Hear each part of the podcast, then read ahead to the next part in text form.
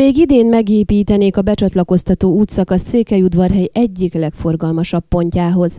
Egyenesen a Betlenfalvi út és a Nikolaj Bölcseszkó utcák kereszteződésébe csatlakoztatná be a Városháza a Lakatosok utcát, így szeretnék megkönnyíteni az igencsak zsúfolt és nehézkes autós közlekedést azon a városrészen. Eddig két telket vásárolt meg az önkormányzat az elképzelés megvalósítása érdekében, egyiken már vel is bontotta az épületeket a Városháza, magyarázta lapunknak Zörgő Noémia polgármesteri hivatal szóvivője. Mint mondta, a tervek szerint az említett területeken egy háromsávosra szélesedő, járdákkal és esővízzel vezető árkokkal ellátott útszakaszt fognak építeni, amelyen külön sorolódhatnak be a balra, illetve a jobbra és előre igyekvő autósok. Természetesen betérésre is lesz lehetőség. Ez az út párhuzamos párhuzamosan fog elhelyezkedni a Lakatosok utca jelenleg használt szakaszával.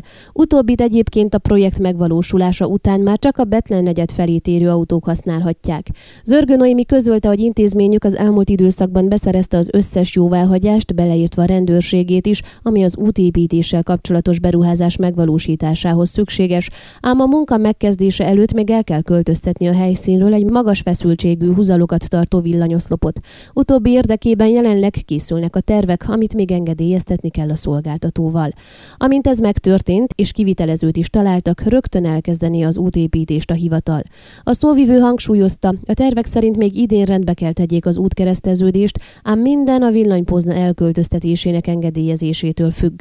Arra is kitért, hogy a város saját költségvetéséből szeretné megvalósítani az elképzelést, amelyre 617 ezer lejt kellene elkülöníteni az idei büdzsében, erről az önkormányzati képviselők döntenek.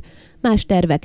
Korábban már elkészült a Veselényi Miklós, a Nikolaj Bölcseszku és az Orbán Balázs utcák kereszteződésének forgalomkönnyítő felújításának kivitelezési terve, amelyet legutóbbi soros ülésén fogadott el az önkormányzat. Ez már egy módosított terv volt a korábbiakhoz képest, hiszen a villanykábelek földbe helyezését, szalagkorlátok felszerelését, útszélesítést és pihenőhelyek kialakítását is belefoglalták.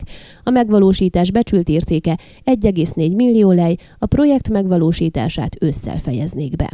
Ön a Székelyhon aktuális podcastjét hallgatta. Amennyiben nem akar lemaradni a régió életéről a jövőben sem, akkor iratkozzon fel a csatornára, vagy keresse podcast műsorainkat a székelyhon.pro portálon.